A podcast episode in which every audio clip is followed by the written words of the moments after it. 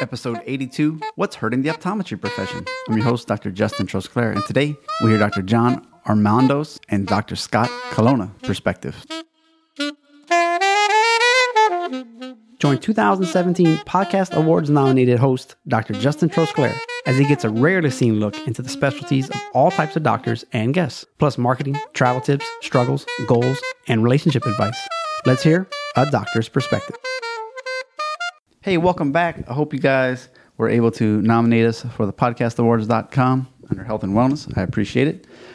Whew, one month, well, less than a month, and I will be a daddy. Wow, so crazy. You know, we're going to spend a month at the hospital. They have this program here where like they'll teach you how to bathe the baby and lotion it and massage and the new mom will go to like yoga classes and arts and crafts and uh, they just really take care of you for like an entire month something new they do here instead of having like a, a your mom come over and do it or um, you know over here in, in china they the new moms they're not really supposed to do much for that first month. So this is a way that uh, i can keep my wife happy as well as um, i think it'd still be good. I think that even though i don't really quite understand it it's going to be a, a nice way to make that first month a little bit easier and have some helping hands uh, with nurses and know you're doing stuff right. I guess that after that's gonna be pretty tough because you'll be by yourself again. But uh, we'll we'll cross that bridge. Well, today's guests they are longtime optometrists in Providence, Rhode Island. They've got a pretty cool Facebook Live series called Empire Builder. But really, why they're here is because of their Uppercut Advantage Optometry Consulting firm. And uh, we haven't had that on the show yet, and I've been looking for one. And these two guys did not disappoint whatsoever. I mean, we're going to talk about things. You know, who's your first hire? You know, obviously, you might need a front desk person to answer the phone, maybe an optician, but but what else? What's what's some of your first hires that you should do and why? Uh, big box stores versus private practice, or online glasses places. What is that doing to the profession? If you're complaining about working or complaining about seeing too many patients. What's what's the deal? Uh, what to look for when hiring a consultant? Uh, ways to increase your revenue. It doesn't always mean having to find more and more new patients either. Uh, they got a cool little uh, discussion about that. Way to get kids to see if they need a prescription. And between the two of them, they've got six different kids. So we actually skip the spouse and we talk about how to raise a kid that is exceptional and you know they're so business minded how do you how do you get your kids to care about that kind of stuff at a younger age or a teenager if that's even possible? And uh, these two guys are just they're really good at what they're doing. They've got a lot of credentials. They've been uh, optometrists for a very long time. And so now they're ready to to to help others because there's just no need to suffer out there. So you should really find some good information out of this episode today. Show notes a doctor's perspective.net slash 82 Let's go hashtag behind the curtain. Live from China and Rhode Island, we have two amazing doctors on the show. Both graduated from the State University of New York College of Optometry. They're senior partners at Uppercut Consulting. And uh, there's a Dr. John Ormandos. He has internships and extra training in glaucoma, corneal disease, and contact lens fitting. And we got Dr. Scott Colonna who did internships in ocular disease and is a big specialty in infants and pediatric care. They're a wealth of knowledge. Get ready. Welcome for the show.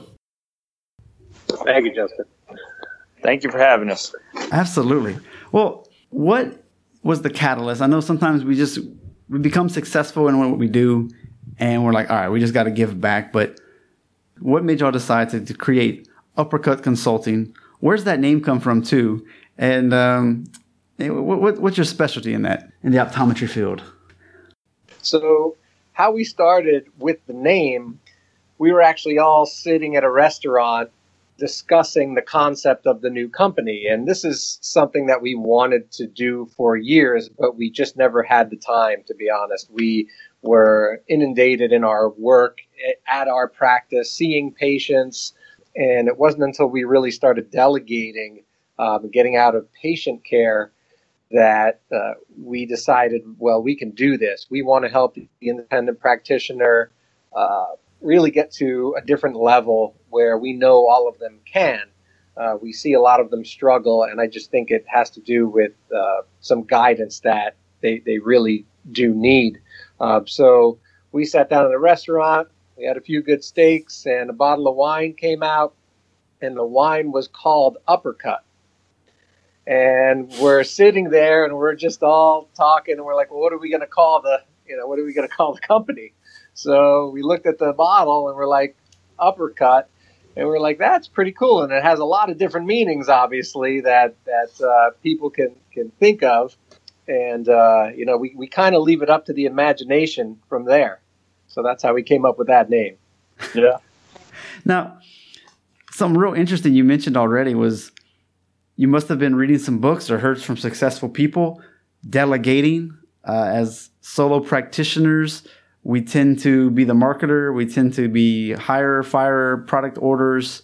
Is that very common in optometry where y'all do all of those things? Are you better at hiring someone and getting that out of there? Well, I'll tell you, we, we did everything ourselves in the beginning because we didn't obviously have the revenue to, to hire. And, and we did learn a lot about it.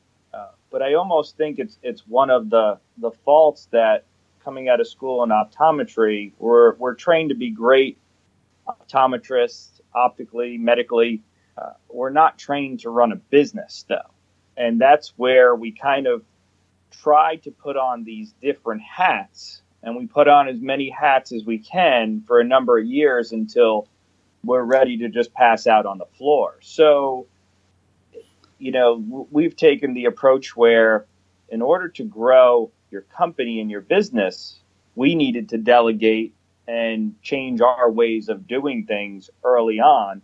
And it helped enhance our patient experience at the same time because we were able to, to sit back, embrace the delegation, which took a long time because it was not easy to give things up in the beginning to, to others, right? I mean, it's just, I think, the human nature that we always think we could do something better ourselves, even if we're we really don't know how to do it. We just think we're going to do it better, right? So we had right. to kind of get over ourselves a little bit, and we fought about that for a number of years, John and I together. And uh, and once we got past that point, we were able to develop the company and get back to the vision that we wanted for our practice and for our patients and their their experience coming to see us. You know, so um, it took a number of years for us to get to that point, though.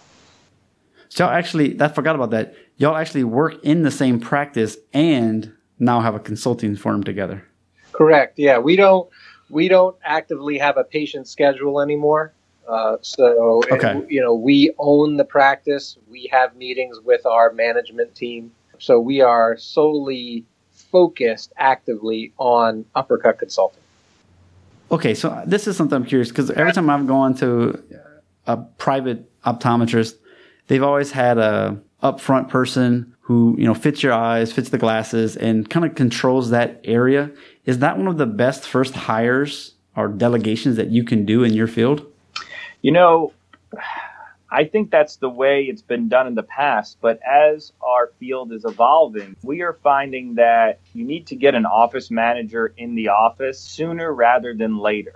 So you can go with the front receptionist, you can go with the medical technician, and then an optical person. But then the next hire has to be, if it's not by that point, in our opinion, an office manager to handle the issues so the doctor could be the doctor. I mean, that's what we're all about. We we want the doctor to do the things that we went to school for, not be sidetracked with all this other ancillary stuff that comes up constantly while you're trying to see patients, right? So, uh, so that's really where we've kind of gone with things, and uh, and we're constantly learning and trying to improve in different ways uh, to enhance that experience because then it gives back to the patients, you know. Well, why don't they just all work at a big box store? You want that one? Uh, so I'm setting you up a softball. You did, you know. So for me, I'm not. I'm I'm me. So I need to control the vision of what I'm doing. And the big box stores, what they do is they take out the creativity and almost give guidelines for how you're supposed to take care of your patient. So we allow in our framework our doctors to have individual input into how they take care of their patients. You know, we don't give them this, you have to do A, B, C, D. We give them a structure, but within that structure, we allow them to take that individual part of what they want to do and take that to the next level where you cannot do that in the big box setting. And the big box setting is getting financially squeezed because of online competition and so forth. And now that's getting pushed from the retail side, and they're putting that financial burden more on the doctors, and the doctors have to pay higher leases for their space and so forth. So that industry is being strained uh, at this time due to the online competition of things.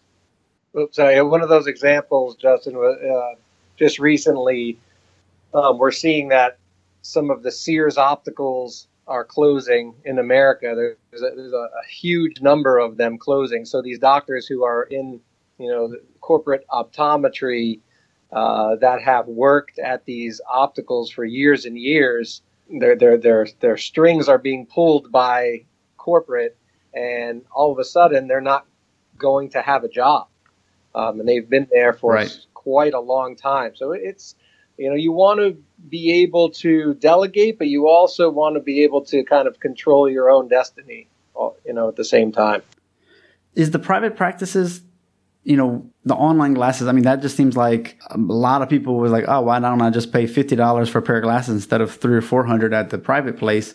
Is there like a difference in the quality of glasses that you're getting or is it just up pricing because you can because you're in a private practice, or what's your thoughts on that? So, I can't speak for everyone, but I can say, you know, it's not up pricing just because you can. There is a different level in the quality of what you're getting. Speaking in our practice and our clients' practices, you know, um, so mm-hmm. that is you do you do get what you pay for in that level of product. So that is one aspect of it.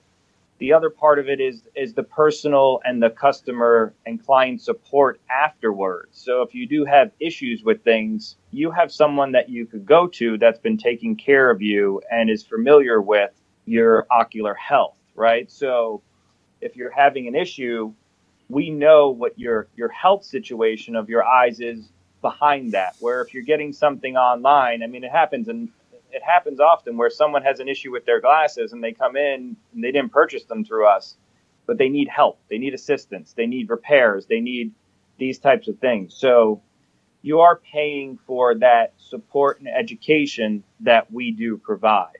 And that's where we set ourselves apart in the experience. Um, and we do try to always have affordable options for the patients that don't have the financial means to spend you know high dollar amounts for for their glasses. And it's still again products that you know we approve ourselves because we know they're at a certain tested level um, of what we're giving out you know and providing to the patients. Well i can attest to this.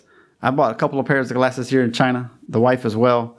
And i'm telling you that they look pretty for a while and then the cool part starts to to flake off. Mm-hmm. and you're like what kind of cheap paint job that you guys put on these glasses.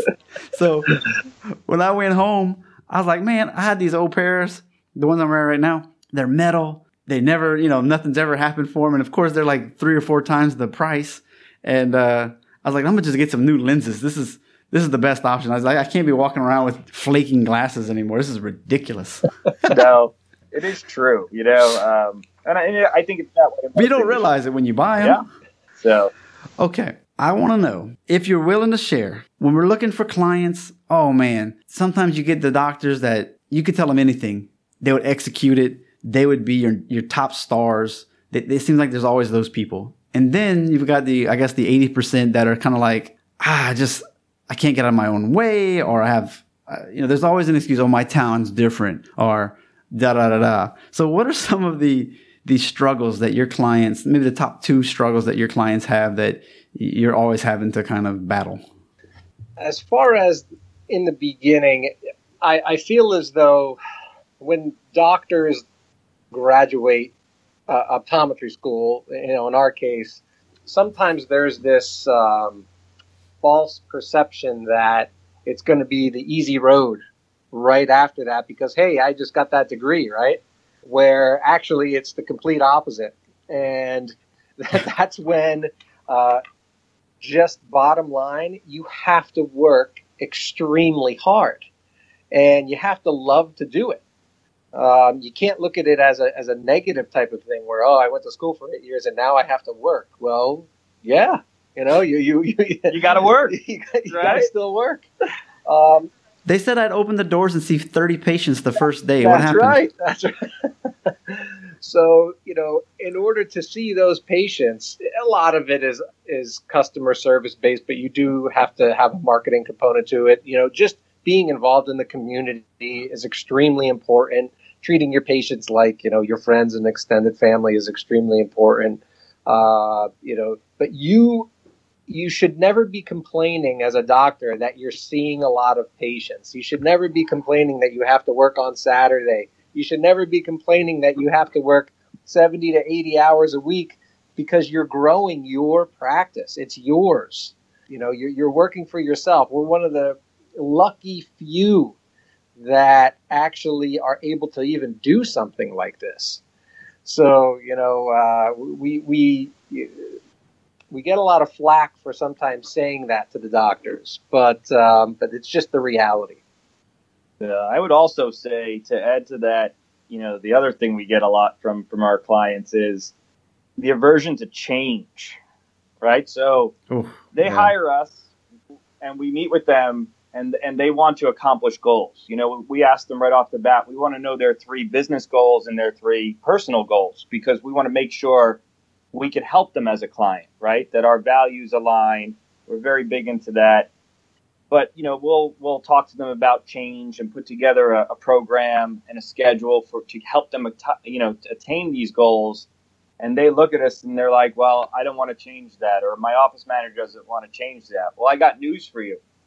They talk about, you know, how do you ever change anything in your industry the only way you get to grow things is through change, right? You can't keep doing the same thing. If you do the same thing over and over, we know what they talk about that, right? It's insanity. So mm-hmm. you, you need to change things in the office and you need to embrace that with your staff and you need to communicate that with your staff. So I'd say the biggest issue that we've been encountering is that I want to do this, I want to accomplish X, but you need to change something to get to it. And there's work again. We keep coming back to this word work, don't we? There's work involved in in change, right? So that's why I think as human beings we shy away from change because it is going to re- require time and effort. Uh, but it's the only way you get to the next level and can scale your business. Now, I'm curious what your thoughts are because if my staff member were to say, I'm not going to do that, is it time to start looking for a new staff member? Yeah, that that's great. Um, so it's my business. We, we there's a uh, there's a Facebook page that I um, I threw a question out on, and I asked the optometrist what is the most challenging part of owning your your own business, and and and Justin probably about ninety percent of the answers was staff. Okay, now, so I was like, wow, you know, that's really interesting. But when you sit back and you kind of reflect on all of those answers, and if I were, and there's not such a thing, but if there was such a thing of a Facebook page of all staff members, and I asked the same question, what, what, what do we know the answer is going to be? What do we know? We know it's going to be the doctor, right? Doctor just every five minutes he's changing his yeah. mind and he's not focused and he's right. So it's it's just really something how you know one of the doctors even said oh if i can only clone myself and then you know i could there could be like 15 of enemies i was like that's the worst thing that you want to do right now. You do not want to do that. Um, so we doctors need to kind of self-reflect and and know that they necessarily aren't managers unless they you know have a degree maybe in business management. And even at that point in time sometimes still not the greatest managers. But um, so as far as staff goes doctors either need to really educate themselves on how to manage the staff because a lot of the times staff needs guidance and they want guidance. they want it. Not mm-hmm. everyone is a manager. Not everyone wants to be a manager, right?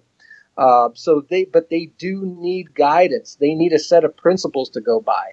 If if things are being changed, like you said, every five minutes, you know, we're we're implementing something, and then all, all of a sudden it didn't work once. Now we change it again, right? and now that didn't work once, and now we change it. Well, I mean, you know, after a while, you, you have to start to realize that that's not the way to go. Now, uh, switching gears a little bit on the flip side, doctors are calling you, they're, they're considering your services. What are some of the common concerns that they're having, that they're experiencing to actually want to hire somebody to help them? So I'd say that the number one uh, biggest thing that people are concerned about when they call us is that we cost too much. Everything, okay. everything to them centers around how much is going to cost them.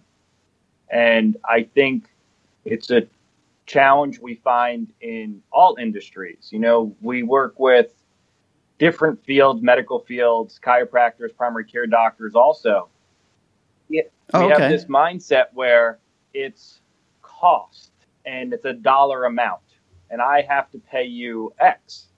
We need to almost look at it differently and say, let's talk about growth. Because if you're going to pay us $100 a month for a service, well, I got news for you. If you see how many more patients, what's the growth of it, right? It's about it's about mm-hmm. growing the practice in the direction that they want. So, and I think this is a, a society issue. You know, for a number of years, you get out and it's like you have student loans, you have all these things going on. Do I buy a house? Where's my rent? And it's all about cost, right? It's, it's cutting. It's it's you can only cut so much before you start to sacrifice the quality of care and experience for your staff and the culture for your staff. So if your staff sees you cutting everywhere to save money, well, I got news for you. Eventually, you're going to cut yourself out of business. So you need to outgrow the expenses that keep rising each year. And and that's really our kind of mindset with, you know, it's almost changing the mindset of let's talk about growth. Let's talk about something exciting. We're in a great profession. All of us are really blessed to be able to provide a service and enhance people's quality of life, right? Let's take the the negative bashing of uh, that goes on on the internet all the time of our profession and it goes on in pretty much every medical profession we're starting to learn, right? That it's not good. The future's not good. It's not this, it's not that. It's great if you want to make it great. You know, if you want to be a great doctor, well, then hire a great office manager and let them manage the office so you could be the great doctor that you want to be. You know, so that positive aspect of things is really important, we think, when we talk to our, our clients and just changing that mindset from cost savings and and growth and enhancing what's going on with their company. So it's definitely a, a thing we discuss a lot with you know prospective clients going forward uh, on a daily basis. So I have a question. Then you know you said you do different doctors, but I'm gonna just kind of focus on eye doctors for mm-hmm. a second other than maybe getting more exams for contacts, which I think is a little bit of a higher price, and selling more glasses or whatever, where is there? What's like one or two ways an opportunity to get to make not necessarily make more money, but offer more services that you can get reimbursed for? Is it like putting transition lenses on somebody's glasses that they otherwise wouldn't have thought of? Is there what what else is out there? How do, how do y'all upsell patients? Yeah, uh, it's it's actually ethical. Right, right. Obviously, obviously, we're talking ethical, guys. Come on, we know we, that's just understood. We're not talking about being, billing well, crazy my, things my or anything. Is but. probably as ethical as it gets because it's really not a, a selling thing. It's uh, we have found over time that a lot of the growth is in the medical portion of you know of the business where patients really have issues with say for instance dry eyes right now that is a huge topic, especially with everyone being on their computers and iPhones. And, you know, a little thing that I, I, tell a lot of my friends, and they never even think of this it's when you're on a phone and you're on a computer, you don't blink as much because, because oh. you're staring, right? So you're not naturally blinking like you would be just walking around, right? You're staring at content. Hmm these things over time can cause severe dry eye. Uh, and then it's also a, a natural thing over time, just with aging, that your eye doesn't make enough oil. So your tears are made of oil and water and mucus mixture. Um, so these are areas that, especially, um, a lot of older women experience. And you know, as doctors previously, we are just like, well, here's a here's a uh, you know a bottle of uh, artificial tears for you, and try that, and good luck. Junk, yeah, huh? But now, um, they uh, there there is a ton of technology out there now where where doctors are creating actual dry eye spas. Believe it or not, um, now you know now that may get a little yeah that may get a little crazy, but um, people are seeing extraordinary results from these things where it actually changes their life because it's an ongoing gritty, sandy feeling that they feel every single day, um, and it's miserable, right? Uh, so from from the medical side, there are a lot of things uh, you know we can do. I think much more so than um, even in the optical area. That's wild. You know, I guess it's one of those.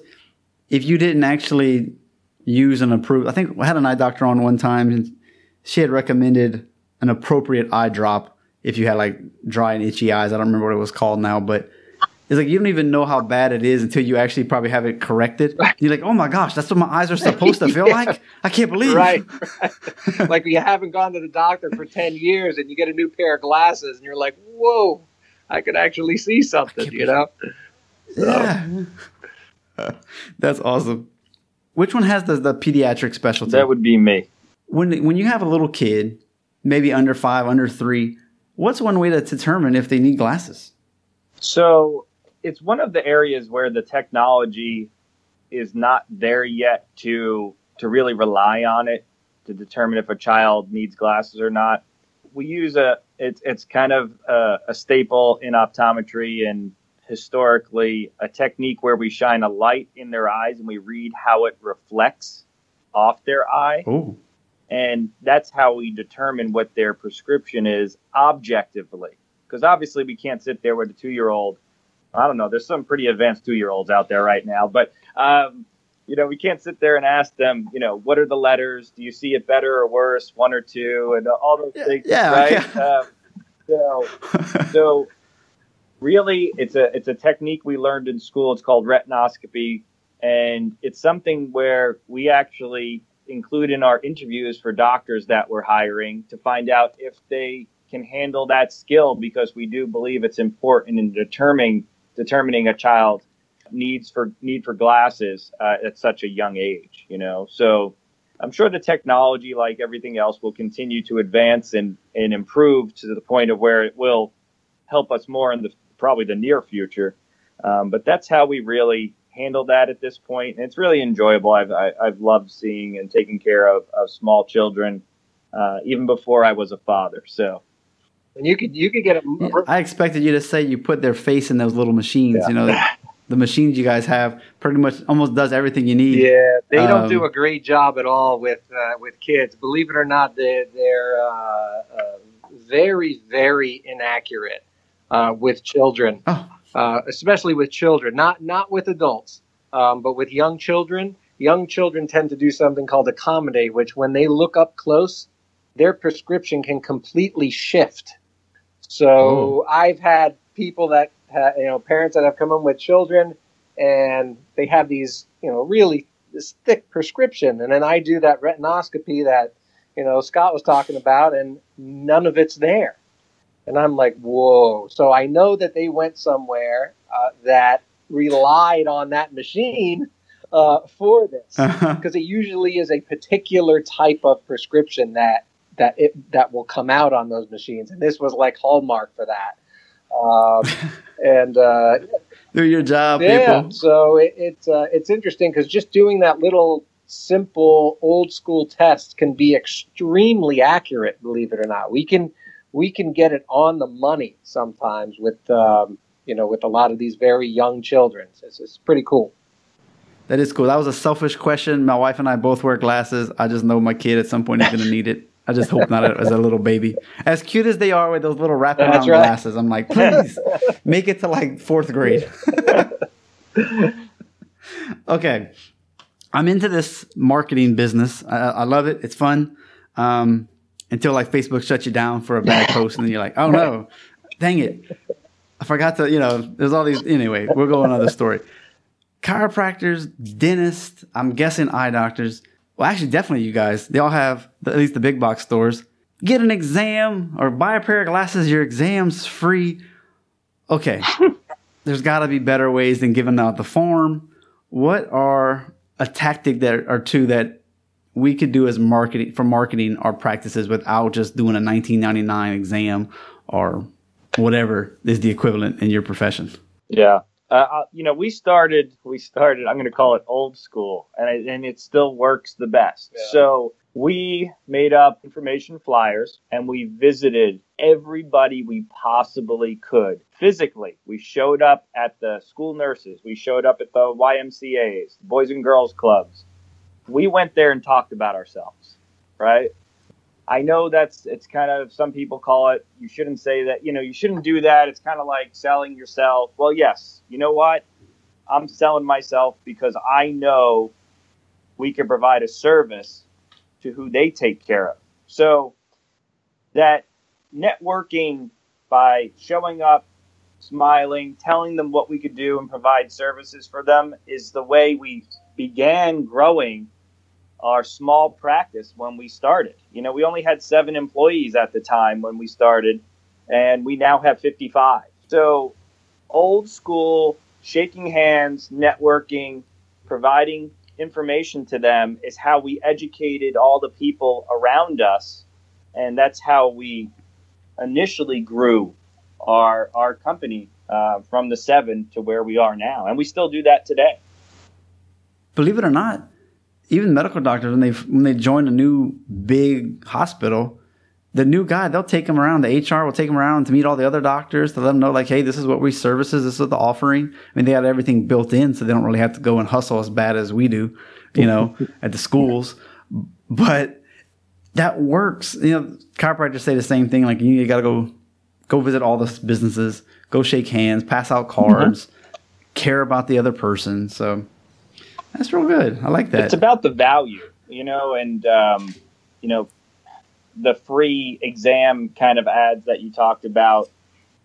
It, it, what value do you put on yourself and your staff and the experience? You might charge five hundred dollars for an eye exam or an, an adjustment, um, but if you can truly serve the patient and explain that that 500 they're going to get way more than that free exam right? It's about the value and the experience that you're providing uh, not the dollar amount of things you know? So I, I think that's really what we've done over the years. And our staff i mean our staff has done a tremendous job because uh, we believe our staff is actually more important than us as the doctors, which I know I probably just really upset some people that I just said that, but well, uh, they spend more time with the patients face to face than we do. Yeah, you know, they answer the phone. Yeah, yeah. and it's about educating uh, you know the patients on the benefits that they're getting. So the people that give the free eye exams, there is always going to be a, a sector of people that only want the cheapest thing. Now, neither you nor I are going to change that mindset usually. But what we have to realize is is there is a, a huge uh, percentage of people that are not like that. They they want you know the true eye care, the quality eye care, the quality pair of glasses. It's sometimes not who you think just because mm-hmm. certain people may not be in the the upper uh, class part of society doesn't necessarily mean they won't pay a lot of money to get their eyes examined. Some we, uh, there are some patients that come in and my goodness, I wish I was so concerned about my eyes as they were about theirs. Some of the, the things that they would explain to me, they're they're like, well, I don't care about anything else. All I care about are my eyes, you know. So you're going to have that that spectrum of people that go from one end to the other. And it's sometimes I forget that an op- optometrist, they're not an optician. They're not just here's your prescription. You actually are. We could see, oh, you have hypertension. Oh, you've got some serious stuff going on in your eye. And that is why we have to do the exam because you may not even know about it until you have an issue. Then you can be like, oh no, where do I go? Who's the best? Who's the best guy around? Right. And you want to catch those things early, not five years too late because you were being cheap. Yeah, we can medically treat glaucoma now, and uh, and well, in 49 of the 50 states, we you know we've been able to treat glaucoma, um, and uh, you know we co-manage obviously cataracts, and in some states they could do LASIK surgery, laser surgery, uh, optometry can. Uh, Really? Yeah, yeah. So it's um, you know it, it's expanding quite a bit, and the the ophthalmologists are becoming really technically just the surgeons most of the time, Yeah. and then they bring them back to us. But a lot of the medically treated stuff, we deal with all of that. So they don't want to even be bothered with that now. The ophthalmologists, they just want to do the surgeries and and hand them back off. So That sounds like That's business. Who have been some of your influential guides, whether that's books, your own mentors, the own your own coaches that you've hired in the past that shaped you guys the most? Uh, for myself, uh, and I, I know for Scott also, we are big sports guys. B- besides my father, uh, whi- uh, you know, which I, personally he showed me how to work hard and how to kind of not talk but just do. You know, so from that aspect, I just watched him a lot, and, and he didn't have to say too much to me but uh, the amount of work that he just put in throughout his life, um, I really admired, and, and it made me realize that that's what I had to do. From a humbling standpoint, I would say my football coach and uh, American football, not, not soccer, like Get out of here, like we call it here. Just being involved, uh, a part of a team.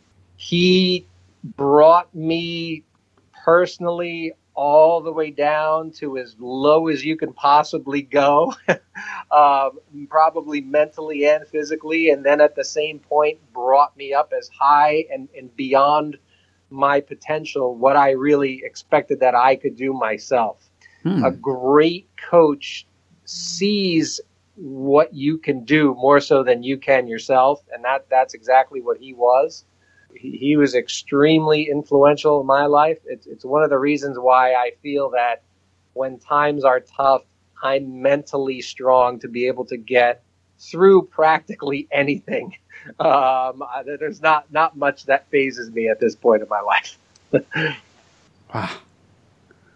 I would say for me, you know, I grew up in New York City. Um, so my father, you know, worked on Wall Street and I was surrounded by numbers every day. And it's, it's basically led me to what my role is now, uh, owning, you know, multiple businesses and consulting finance numbers. It, it, it gets me excited to help people understand their numbers and to grow their numbers.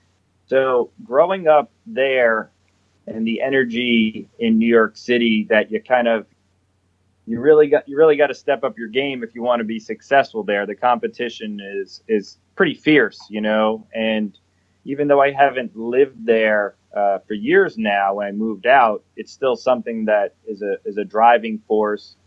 And you know, one of my first financial advisors was a key mentor of mine in understanding money and investment and and helped us a great deal in the beginning. And unfortunately he did you know he he passed away from cancer a number of years ago but he was a great mentor for me in growing what we're doing today. And I just try to always pass that on to who we're working with and especially as I raise, you know, Terry and I raise our, our two children, you know, that's really what's most important to me, you know, at this point. So, I wanted to ask one question before we switch to the little more personal side of the interview about the kids and those types of things. Usually there's more than just one consulting company out there for doctors in a specialty. Uh, and then there's always some that are you're just like, please just stay away from. We're not going to mention names, but is there a way to spot a company that we should avoid? It's kind of like fly by night or just going to take your money and run. I would say the. Well, we, we talked. we, we, uh, you want to really tell them what you think? Yeah. Well, we, there, there's this quote, right, that um, we were talking about a few days ago. It, uh, it, it, I'll just kind of paraphrase it, but kind of says, "Beware of the person who criticizes from the stands, but has never been on the field." Booyah. Okay. there are people who are consultants that ha- have really not had the experience, and you know, nothing against younger people who aspire to do that, nothing against you know really anyone, but myself, I I want to I want to consult with people who have already been where I want to be. That that's who I want to be with. There are tons of opinions out there. The ones that are really good are the ones that have actually done it and you know went through that you know went through the fire per se to, you know to have all those experiences the good and the bad there really is nothing like that uh, and you know, unfortunately, it takes years and years to build that. You know, reading it in a book is uh, sometimes maybe you know books are great. Um, I personally hate to read, so I do audio. I do audio books all the time. Um, that yeah, counts, right? So I. Uh, not know. really, but I'll give you that. I'll write down notes now. I yeah. do do that. Yeah. but uh, you know, those things are great tools, but it really does not compare to to the real experience of being in it all the way in it. Um, I, I could tell you that if there's one thing that I know about Scott and myself is that we were in it. we we still are in it, but we really couldn't couldn't have been more deep into what we you know what we consult on. So yeah, yeah. And I would say some of them out there are, that- are very cookie cutter in their approach and mm-hmm. we you know we believe that there's a uniqueness to the individual's practice not the problems because the problems everybody thinks their problems only apply to them but they could think that if they want for now. We try to take a per- and we do take a personal approach and get to know the owners and guide their plan towards their goals. We don't just send them okay chapter one is this let's work on this. Chapter two we have we have areas we work on but we tailor it to their goals and their business in their situation because we have clients that have multiple locations and have mm-hmm. you know 50 60 employees and then we have clients that have three employees so we can't just tell them the same information because it's going to be perceived very differently and utilized if any by yeah. them. And there's there's ones out there that they revenue share with you. So they're like, okay, we're going to get part of your growth. Well, I got two partners. One is John, and one is my wife.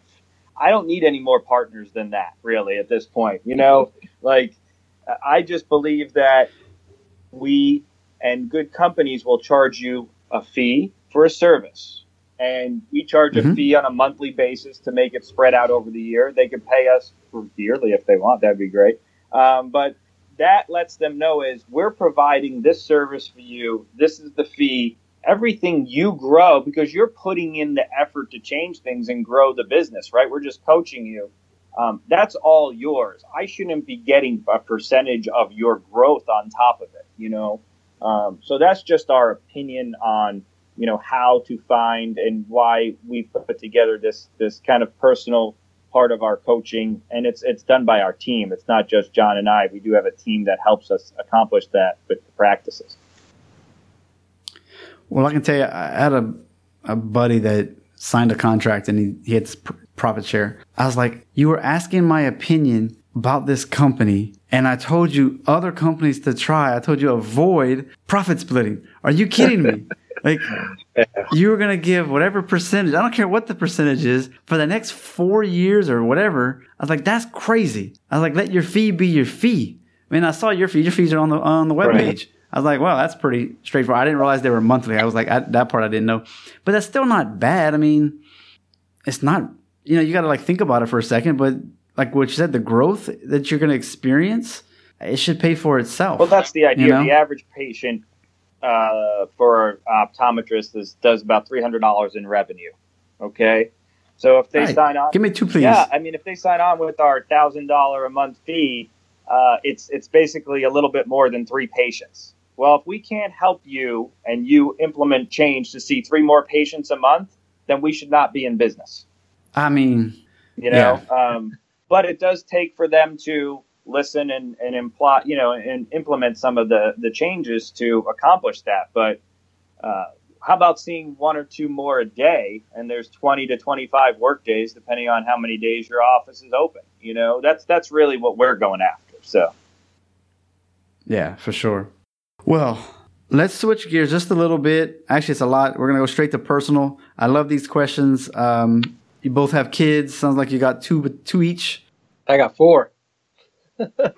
You have four. I got two. So oh, You're, you're lucky Okay. I'm here, Justin. Not dead. okay. Normally I ask about like the spouse, but now I'm kind of curious. Your fathers, y'all, y'all sound like you have a lot of businesses involved. It's time consuming. Sometimes y'all travel, I'm sure. How do y'all be attentive and, and good fathers to your children to where, you, you know, in 20 years you won't look back and say, oof, I missed their childhood. That's a bad situation. I'd say for, for me, well, one thing is having uh, a, a great wife, and I'm not just saying this because she's going to hear this and I'm going to get points. Um, she's, you know, she really supports what we do together, whether it's John and I in our businesses together and, and us as a husband and wife and, and trying to teach our children to be more successful because the world is, is not getting easier for the future generations. It's becoming more and more challenging to be successful, you know. So I want them to be able to look at what we do and I do and set an example for them to be successful. So it, it- it's it, it, it, and it's a challenging thing, you know. You're you're fighting.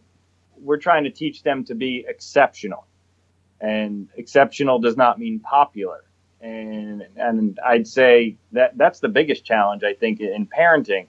But I actually spend I feel more quality time with my kids now than I did 15 years ago. A lot of it has to do with scheduling. And I know people are going to say, you mean you schedule time to be with your family? Yes, I schedule time with my family, and that time I am with them. I am not answering the phone. I am not paying attention to anything else that's going on because you know my daughter's going to be 13 after about 30 minutes she doesn't want to be with me any more than that in, in sections right now right she wants to be with her friends and riding bikes into town and doing things and so forth so um, i'm more about the quality on you know uh, time and focus time more than just being available you know all saturday and all sunday you know that I, I'm not a. I don't do that me personally. Right. Especially I with daughters, it's it's they can just talk to you and vent it out. Almost like a patient. You can let them talk. After about 90 seconds, they'll stop. It might feel like an eternity to you, but like they'll eventually they'll just quit. Even a long-winded person only talks about three or four minutes. You got to come to our uh. office, Justin. There's a few patients that could talk for about two hours, I think. But that's that's another story. Oh no, I'm in the I'm in the right field then. I'm gonna need you to lay down and be That's quiet right. while I adjust your back. Yeah, I mean, for, for myself, uh, you know, quality of time is, is extremely important because um, I'm on my second marriage now. I see my I have a, a, a two year old uh, with my second marriage, and then my first marriage, I have three older children. Um, so I don't get to see them every single day. So when I do see them, um, the time is precious for me. You know, my my three oldest are I have a, I have a 17 year old uh, girl, I have a 15 year old boy, and a 14 year old boy. Um, so my 17 year old, she uh, she's going to be a senior this year, uh, and uh, you know, so a lot of college stuff going on with her. She's you know, they're all wonderful kids, but at this point. Uh, you you raise them to try to be wonderful kids, and then it gets to the point where okay, now they're they're great kids most of the time, but I I need to raise them, my older ones now, to be great adults. hmm You know, when when I grew up, I grew up in a lower middle class family, and you know there was a lot of motivation just naturally because uh, besides love, my family didn't have too much else, um, and you don't need that much else. So, so my children need to understand that, but they also need to understand that, you know, they didn't grow up in that type of an environment. They, you know, they, my children grew up in the nice house and the nice car, and you know, how how do you motivate your children? in other ways. For me, a lot of the motivation was trying to get you know better material things, whether it be a house or a car. When I was a young kid, you know that was that was just what it was because all of my family didn't have that. Um, so now right. uh, it, it's more you need to be creative on how to you know motivate your children uh, if you already have those things. And a lot of it has to do with just giving back to others and doing the things you you love in in general um, realizing that family no matter what is the most important thing. And and you know that whole work life balance thing I, personally i can't stand that phrase but you know I, Nobody seems yeah, to. I mean, I feel as though it, um, you know, life is life and, and work is a part of it. One shouldn't be thought of as the anti of the other, right? Like work shouldn't be thought of right. the anti, uh, you know, of living. Yeah, yeah. Change your job. Yeah, Love you it. want you want to be able to do all of that together. So um, you know, we just try to instill that in our children and and put in a really good work work ethic and respect are the two big things for me you know, I could probably tell you, it, especially for y'all too, you've got this business sense and you want to pass it on to your kids. And that's something I'm thinking about. I'm like, okay, you, you know, sometimes you don't have to go to college. Like if you're really good at mm-hmm. marketing, mm-hmm. you can have a lot of money doing Facebook ads or, you know, buying and selling real estate. There's so many ways you can make money in America. You don't have to be a doctor and a lawyer right. these days. But, you know, when they're 15, you're kind of a dummy. You're the parent. You don't, you know, like whatever you say doesn't really right. matter. And I'm just like, well, wait, how do I, you know, because I got a cousin that's in college, and I'm just like, man, there's so many things I want to talk to her about, but I don't really think she cares. Uh, yeah. and you know what? You're right. I, I agree with that, and because we all went through that, and some yeah. people get it a little earlier, and some people get it a little later, and some people never get it. Um, but you know, the, the that's the thing where you're there to be the guide you know, I know there's certain things that I'm there for as a parent. I don't need, you know, I, I, I love being friends with my children, but I, I don't need to be their best friend. I don't need, you know, to be even a good friend. I, I need to make sure that they're guiding them to make the right decisions and how easy it is to make a wrong decision. You know, yeah. So it, it's it's more of just that guidance and and because uh, they don't know what they don't know. I know there there's that mindset out there where they talk about well don't push your kids into doing this. Don't push your kids into that. Well you know what?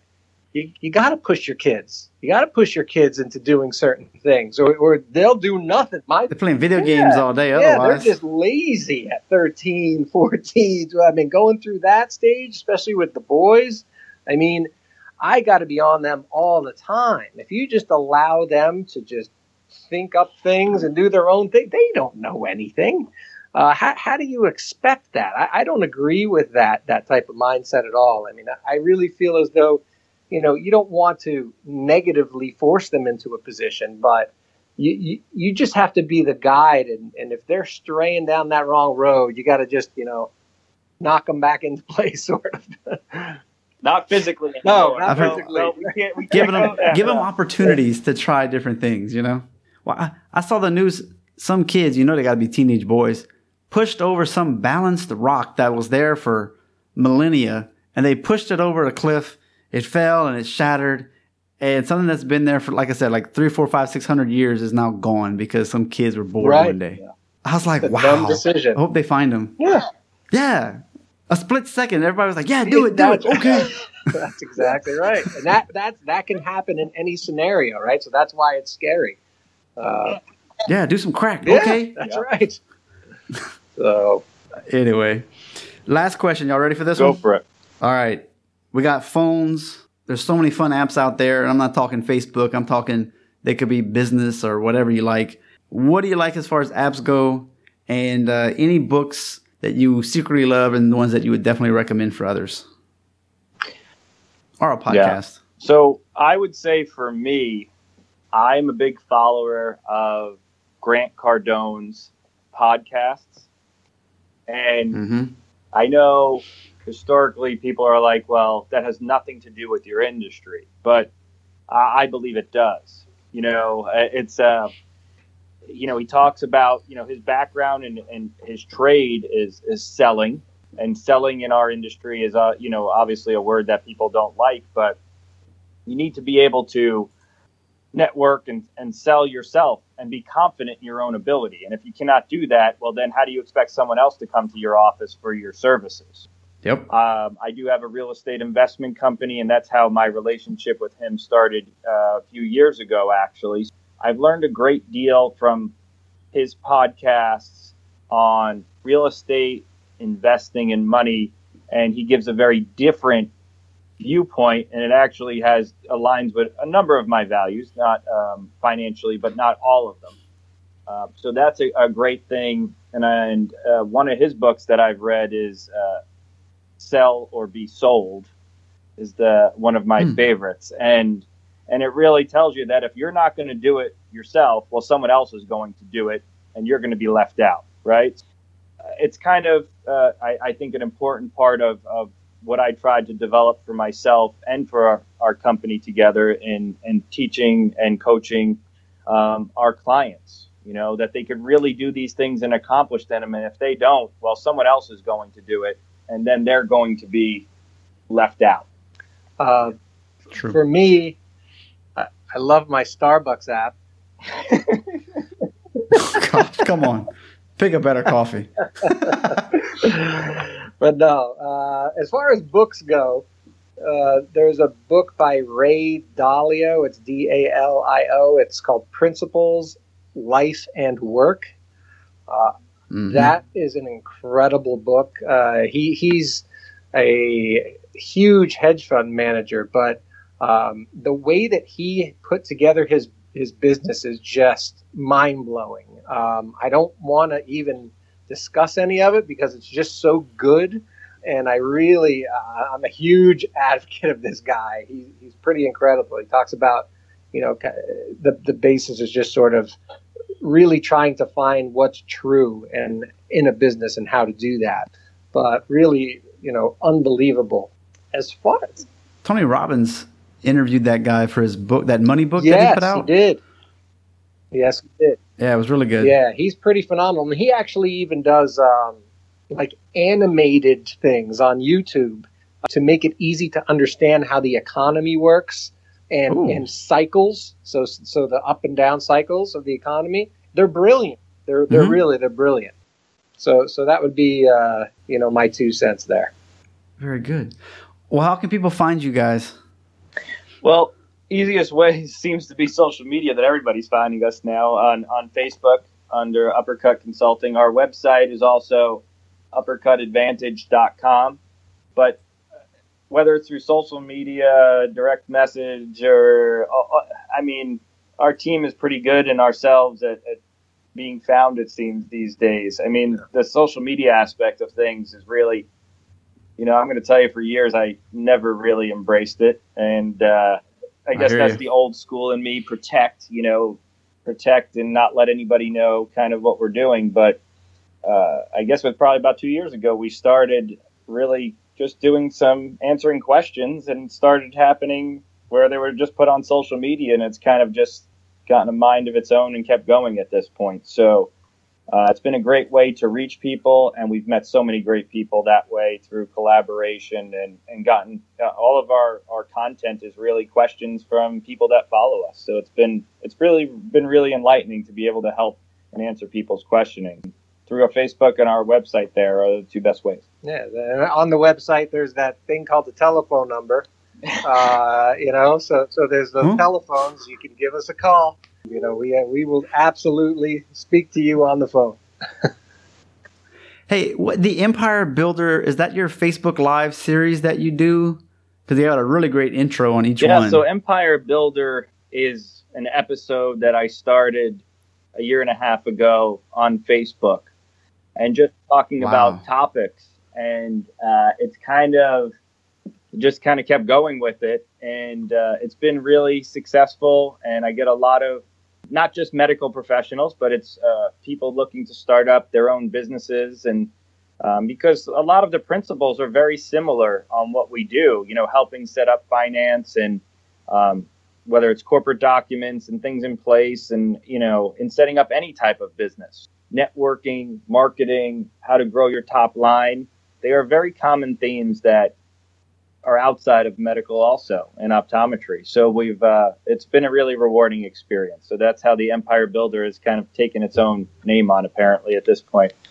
Well, if you think about it too, as doctors, typically we're supposed to have the discretionary income where you can have secondary businesses or a real estate empire, or, you know, a couple of restaurants Sure. or whatever it is that you want to do. Like we're in a position where we should be able to afford those types of things and not just have to uh, do the main job all Yeah, day. and it makes it much easier. I mean, uh, that we have this luxury of being able to take discretionary funds and invest it so that we can get other flows of income because you really do need multiple flows of income as retirement age comes and so forth and with all the debt that's going on in the states here um, you need to protect yourself and the best way to do that is to have multiple sources of income and you know i'm a believer in mailbox money uh, i do a lot of real estate and john and i have done real estate together for a number of years and and it doesn't have to be real estate but like you said you do need different flows because when the economy goes up and down well one flow might go down but if the other one's still consistent it doesn't affect what you're trying to do and your quality of life you know Yeah. Very true. All right. Dr. Scott, Dr. John, thank you so much for being on the show. And I'm definitely hoping that you will get some clicks from this podcast. thank you justin we really appreciate it Yeah, thanks for having us on. Did you know I am offering a Cupping 101 online class? You know, I've been in China for a while. I've got a class set up with some TCM docs who do cupping. We'll show you the glass kind and the suction kind. You can find more information at a doctor's doctorsperspective.net slash cupping. Right now we have a pre-sale price, so you're going to save a good chunk of cash by signing up early. Just put your email. You'll get notified when the class goes live. Also, as always, the No Needle Acupuncture book. You can get four chapters anxiety, low back, insomnia, and headaches. It's got pictures, how to find the points, and of course, all with no needles. Just go to doctorsperspective.net slash NA protocol, as in needleless acupuncture. We had great results the other day from a lady who uh, couldn't do a lunge because of her knee pain. Now, knee pain is not an issue. So excited to hear that. Also, the first book, Today's Choices, Tomorrow's Health. A lot of people are looking for a magic bullet. This ain't it. This is saying, hey, look, if you can do small things daily, you will see results. And I'll, I'll give you the blueprints that I use to create an exercise routine, cardio routine, get my nutrition in order, and actually your finances in order too, because that's a big stress in life. And of course, it talks a little bit about chiropractic. So um, I hope you check that out. On the uh, website, under the resources tab, uh, these are my affiliate links that helps out support the show. Uh, Blueberry hosting, uh, Set for Set. They've got the power bands, and, uh, and they're really, really resistant. Really good to stretch those joints. Mentor box. You can get subscription to watch the author talk about the book, so that you don't have to spend the time reading it. Uh, it also comes with workbooks and things like that. It's really quite cool. Primal Health and Nutrition. You can save 10% by going through my link and using the code PrimalDoc. Uh, it's bone broth adheres to the autoimmune protocols and specific carbohydrate diet, gluten free, non GMO, no sugar, dairy free, all those types of cool things, as well as ClickFunnels. If you f- sign up through that or pick up a book from him through my links, it helps out a little bit. And then, of course, everybody's favorite, Amazon. You can sign up for different things like Prime, Fresh, or music through our links. And of course, any of the show notes, when you have books mentioned, uh, if you follow the link through my site, that'll help out as well. Well, that is it. Go on ahead and leave us a five star review. Thanks so much for listening, and we'll see you next week. We just went hashtag behind the curtain, and this episode has come to an end. I hope you got the right dose for your optimal life. Please spread the word about this podcast by telling two friends, sharing on social media, and visit the show notes on a doctorsperspective.net to see all the references from today's guest. A sincere thank you in advance. You've been listening to Dr. Justin Trosclair, giving you a doctor's perspective.